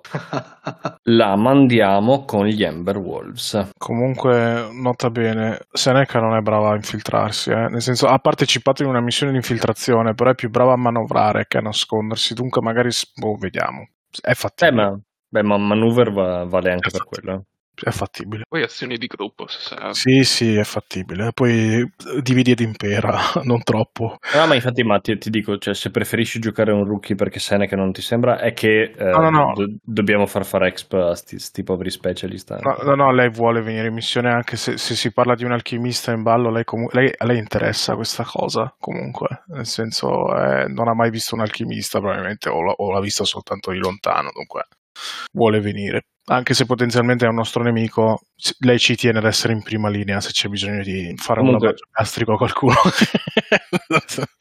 Ah. trenta, trenta secondi di discorso aperto. Io me la vedo più facile con lo stealth, anche dati gli specialisti che abbiamo, ma okay. Se pre- dite che preferite usare Lions e entrare sparando a tutti, possiamo farlo. eh. Eh, un'idea delle forze avversarie che avete contro, si parla di uh, due dozzine uh, di, di militari. Non sono militari di professione come siete voi, uh, però sapete che la gente delle tribù dei cavalli è capace a fare quello che sa fare, quindi come, sono comunque popoli combattenti che uh, come dire hanno, avete presente quegli sport di derivazione evidentemente militare, c'è gente che da uh, quando ha dieci anni si allena con le lance da cavallo, quindi uh, le forze che avete davanti sono significative, mm. giusto per darvi una, una misura di quello che, che potete pensare di avere davanti. Non avete idea, e questa è la grande incertezza, di quanto bene siano equipaggiati, cosa che può fare evidentemente la differenza. Ma in qualsiasi caso sfrutteremo il cecchino, questo è sicuro, ma proprio cento per cento. Eh, Seneca quello che può fare è rattoppare, cioè tenere la linea. Lei non è una pipa a combattere, ok? P- però non, cioè, non può neanche farlo spotter per il cecchino, mettiamola così. Mm. Se vogliamo combattere possiamo, se vogliamo nasconderci possiamo. Vedi, vedi tu. Ah no, beh, dai, c'è anche due di skirmish. Ah no, dai, Seneca va benissimo. Skirmish lo puoi usare anche tipo sparare una pistola, eh, tranquillamente. E a questo punto, Marshall, ultima domanda: chi è a capo della missione? Eh, mi sento molto quel meme con Obama che mette la medaglia ad Obama, però. Dato il tipo di missione, direi che Amber guiderà la squadra. Se ne è sollevata. Ah, è vero, perché l'altra volta l'avevo fatto guidare te, giusto? Sì, lei è l'officer tipo involontario. Esattamente, allora, c'è la fila di, come dire, la, la fila di persone nominate di fronte alla, uh, al Marshall, e nel momento in cui va per assegnare il comando, lo sguardo di Seneca per un attimo si ferma. E non è lei. Ok, perfetto, quindi abbiamo al comando il cecchino e basta, non serve definire il comando della secondaria, abbiamo capito chi, chi andrà e uh, equipaggiamento. Yeah. Eh, io devo capire che, che recluta mi arriva. Eh, guarda, sono tutti quanti fresh, nel senso che i Ghost Owls non hanno esperienza. Se vuoi, Sverena Admirovic mm. è il Ghost Owl che tu nella prima missione hai salvato ah, con il barone. Ah, che ho salvato, ok. Era quello sta, che ha detto che Seneca stava per sparare, okay. Aveva già una descrizione, ma, se, ma te la puoi serenamente riscrivere eventualmente. Ok, Sverena Admirovic, che ha anche una scheda già in roll venti, giusto? Quindi sì, serve che ne aggiunga uno. Yes. Uh, chi è il, il capitano dei, dei Ghost Owls? Non che importi, però è da Viltori Gabri- Gabridiorovic. Ok, perché se era un giocatore era importante capirlo, se no eh, fa parte della squadra, appunto. Ok, esatto. Perfetto. E sì, che in questo caso potrà, come dire, venire fuori solamente nel momento in cui sono senza ulteriore comando. Dicevamo, equipaggiamento, se mi dovete fare domande mh, per gli ingaggi, io sono pronto con la lista del quartiermastro. Il, ri- il recon adesso? Allora, di default vi dico io, visto che parliamo di ingaggio, ma in realtà ne, come dire, ne dovremmo uh, parlare dopo.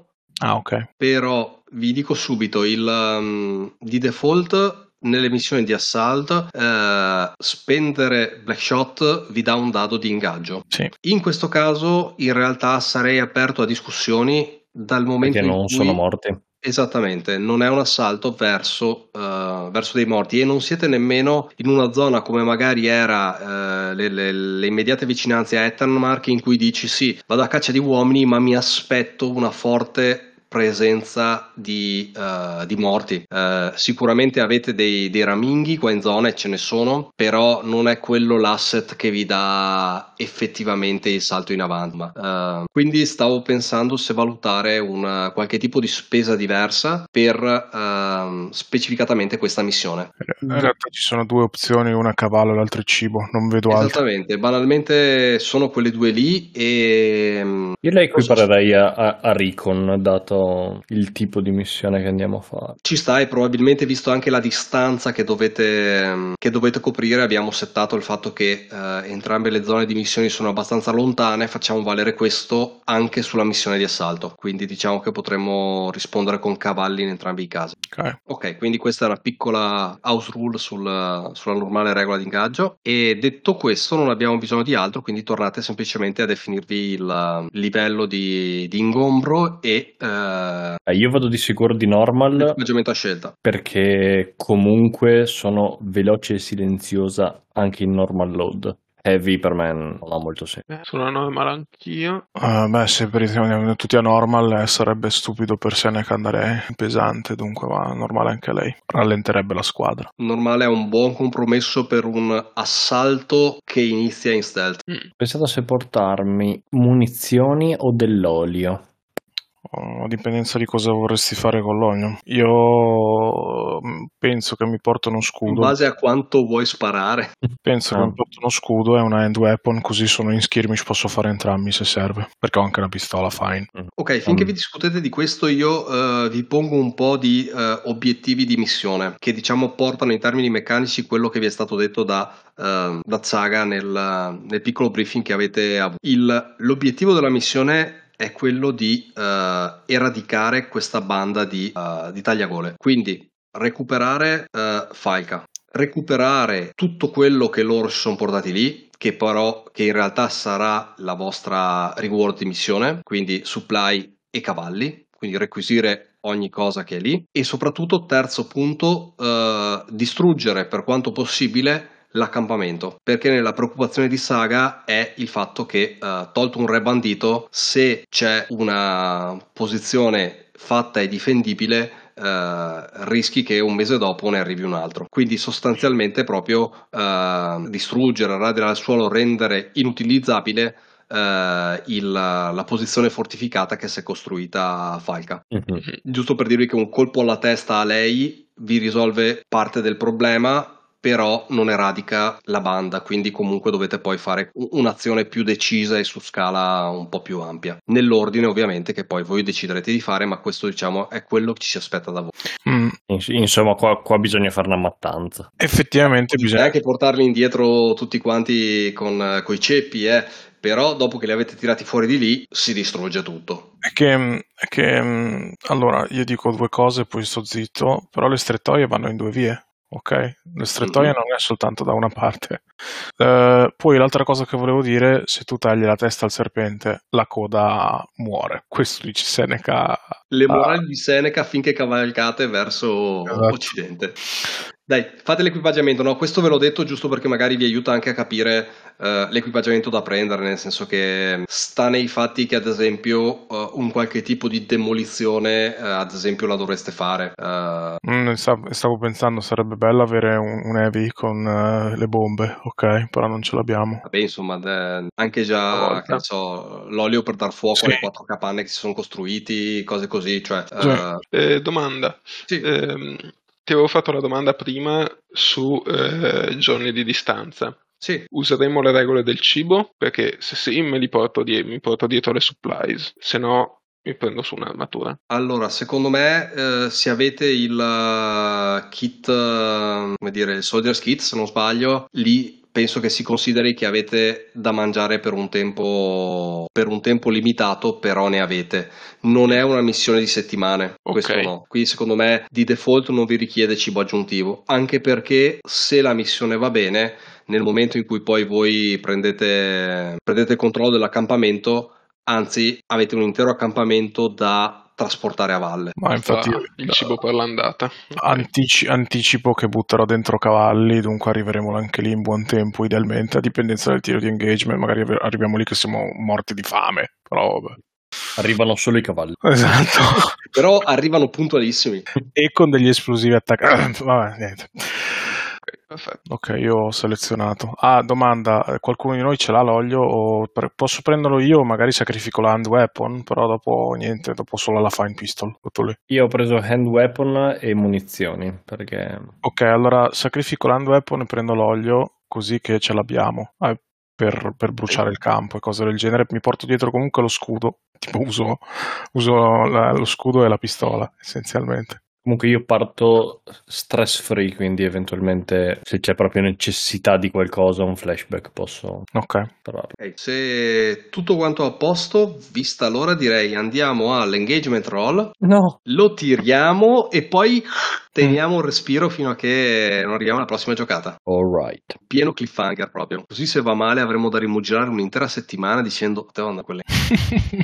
Allora, dicevamo, adesso che siamo all'engagement, eh, io spendo cavalli per entrare. Cioè, sono entrambe le missioni de- con cavalli da considerare l'engagement bonus, giusto? Allora, la secondaria la facciamo alla fine. Allora, esattamente, una cosa alla volta, facciamo l'elenco delle, come dire, delle domande mm. e eh, assembliamo passo passo il, il, l'engagement. Quindi, punto primo, sono tutti fedeli alla legione? Sì, siete tutti quanti legionari giurati. Mm. Il comandante spende intel per questa legione? Per questa missione? Eh, aspetto a vedere come okay, siamo messi. Ok, vediamo come va alla fine. Sono tutti veterani? No. Qualcuno è sfiduciato rispetto al capitano? No. No. Mancano gli specialisti adatti? No. Domande specifiche delle missioni di assalto? Pagina centotrentuno. Ah, eh, in questo caso è spende... cavalli? No. Sì, perché yes. sarebbe Black Shot, ma l'abbiamo deciso di edificarla. E per, per e... il negativo è comunque l'assault, ossia sono, qualcuno è ferito, no. Ok, quindi siete a due dadi. Ah, aspetta però, perché... Eh,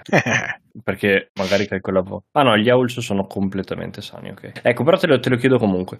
Dimmi. Nel caso un P N G, cioè un membro della legione... della squadra, mm. che però non viene giocato, fosse mm-hmm. ferito. Mm-hmm. In questo caso? In questo caso sì. penso che ti tolga un dado. Si sì. toglierebbe il dado, ok. Sì, nel senso che hanno il vantaggio che sono, uh, come dire, alla fin fine dei, dei bidoni da stress, perché li puoi stressare e dopo alla fin fine non mm. te ne interessa più perché i rookie li puoi, li puoi girare come vuoi. Però secondo me ci sta che una cosa come le ferite... Uh, incida anche se non lo stai giocando. Ecco, allora calcoliamo che nella secondaria uno degli Ember Wolves è ferito. Ma è una recon mission. Ma è una recon mission. Ah. Quindi no. ah, perfetto. E quindi la domanda della recon mission è diversa e, e uh... se c'è qualcuno in heavy load. Ok, per... quindi in quel caso lì tu è a posto. Eh, due dadi. C'è, c'è una fine strategia di, di gestione da parte del maresciallo a sfruttare questi cavilli. Cavilli o cavalli? No, basta, io chiudo qua. Ciao, ah, basta. Ab- Ab- abbiamo... Io vado, Maria, io esco. Abbiamo due dadi, non aggiungiamo il terzo. La primaria, direi. Ok. Roll Fortune, two dices. Oh. Submit. Sub- oh, ma quanto mi piace vedere un sei. Quanto mi piace vedere. Wow, è un sei e due. Ma vale il sei. Benissimo, partita in posizione controllata e quindi e quindi bene. E ditemi voi e dopo chiudiamo. Uh, Qual è il vostro, qual è il vostro approccio? Io vi, uh, vi dipingo, come dire, il, il contesto. Uh, via via che vi avvicinate uh, alle montagne, cominciate a entrare in uh, queste zone uh, collinose di latifoglie abbastanza, abbastanza ampie e uh, ricche di cacciagione, di, di animali. Uh, effettivamente sono uh, degli ottimi, degli ottimi boschi che però... salgono repentinamente eh, ad altezze, ad altezze importanti. In questo dislivello, in questo cambio dalla zona collinare molto stretta a quella che poi diventa in un attimo alta montagna, eh, c'è la piccola valle in cui Falka e i suoi uomini, la Crimson Queen, ha definito il suo, il suo accampamento, che in pratica, immaginatevi, è una valle eh, che sembra quasi un cratere. Quindi è circolare, dai bordi abbastanza alti, aperta da un solo lato in quello che è uh, un passaggio estremamente stretto tra uh, due pareti quasi, quasi verticali, scavate da un piccolo rigagnolo, un torrente che scorre uh, tranquillo sul, sul fondo della valle, uh, scavate quasi verticalmente. Il problema è che a fare di picchetto su, su questa zona uh, ci sono un paio di uomini uh, a cavallo sul sentiero e uh, un paio di persone invece che sono nella zona, nella zona alta, quindi sopra le due pareti a picco, che fanno da vedette e guardano verso, verso il bosco. Ok. A fronte rius- di questo, eh, il, come dire, la, la, posizione, la vostra posizione controllata eh, va letta però anche secondo il vostro approccio. Qual era il, il modo con cui eh, volevate affrontare questo tipo di ostacolo? Se bypassarlo per sopra, se tentare di eh, semplicemente fare un'imboscata e chiudergli la bocca prima che parlino, eh, boh, qualsiasi altra roba. Ditemi voi qual è l'approccio che state usando, e quell'approccio lì sta andando bene. Esattamente, imboscata e chiudergli la bocca. Infatti Amber si è addirittura portata un'arma da taglio che raramente si porta. L'idea sarebbe proprio, finché riusciamo e finché mm. ha senso, far scomparire gente. Mm, proprio mm, tipo ci sta. Gente che scompare nei cespugli, finché non si capisce che non si può più fare, e a quel punto si tenderà una trappola, pronti tutti quanti a sparare. Bello, bello. Benissimo, ci sta, anche perché dici, nel momento in cui poi noi facciamo il casino al campo, questi se no ci tornerebbero indietro. Esatto. E quindi queste sono quattro persone in meno che, che non dobbiamo trovare dopo. Yes. Quindi probabilmente ci saranno letteralmente una o due persone per ogni povero stronzo del campo, le due vedette sulle torrette, i due sul sentiero, pronti letteralmente a... coltellata, coltellata, coltellata, trascinato nel cespuglio, e chi si è visto si è visto. Ok, ehm, sì, non ci sono torrette, eh, sono proprio sulla, come dire, sulla, sopra queste due creste, eh, immaginati una, un piccolo canyon praticamente, mm-hmm, okay. E sono sulla parte alta di questa parete rocciosa verticale, che guardano giù lungo il sentiero e guardano in avanti verso il bosco per vedere se vedono movimenti. Se vuoi, dal punto di vista della fiction, ti metto sul tavolo che eh, la mia Rookie si è portata dietro a attrezzi da scalata, climbing. Ah, ecco, infatti qualcuno qualcuno nella zona montana gli attrezzi da scalata. Perfetta, anche perché gli Owls originali sono solo i primi tre della squadra, gli altri due sono stati inseriti poi per, quindi ci sta che l'Admirović, che è una degli originali, sia tra quelli che vengono mandati in cima alla cresta a dover okay. assassinare uno di nascosto. Sì, sì, distaccati, quindi siete praticamente divisi, divisi in tre, se non ho capito male, con una manovra a tanaglia, con eh, due unità che hanno scalato, stanno facendo il giro largo per arrivare sulle due creste, sulle due uomini di vedetta, mm-hmm. e poi invece un'unità che si sta avvicinando uh, nella zona bassa per assaltare i due uomini a cavallo. Esatto. Okay. La, l'unità che avrà Seneca, eh, anche se è molto più abile, probabilmente de- sarà quella più numerosa, mentre Amber guiderà l'altra. Perfetto. E chiudiamo su questo e sulle mie altissime aspettative che uno dei due tizi uh, sull'orlo del baratro venga cacciato giù con un calcio in pancia. Boom! verso, verso, il, verso l'abisso. Così, semplicemente perché esteticamente mi torna. Queste sono le mie aspettative, ve lo dico. Questa è Aldermark calcio. Questa è la legione, dannazione. Ok. Però sottovoce, non urlandolo, perché sennò ti no, esattamente. No, vai, la legione. Vai lì, lo prendi per, per il colletto, gli sei alle spalle e gli dici: questa è la legione. Lo giri e lo spingi giù. Oh.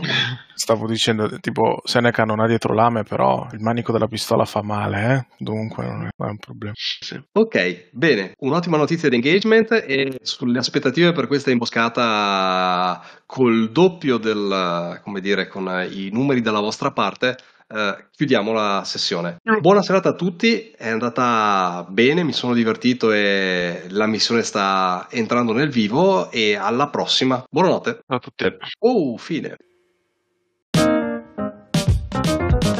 Gente di Ruolo è un podcast indipendente, nato per intrattenere e divulgare l'amore per il gioco di ruolo, sviluppato e prodotto da me, Antonio Rossetti.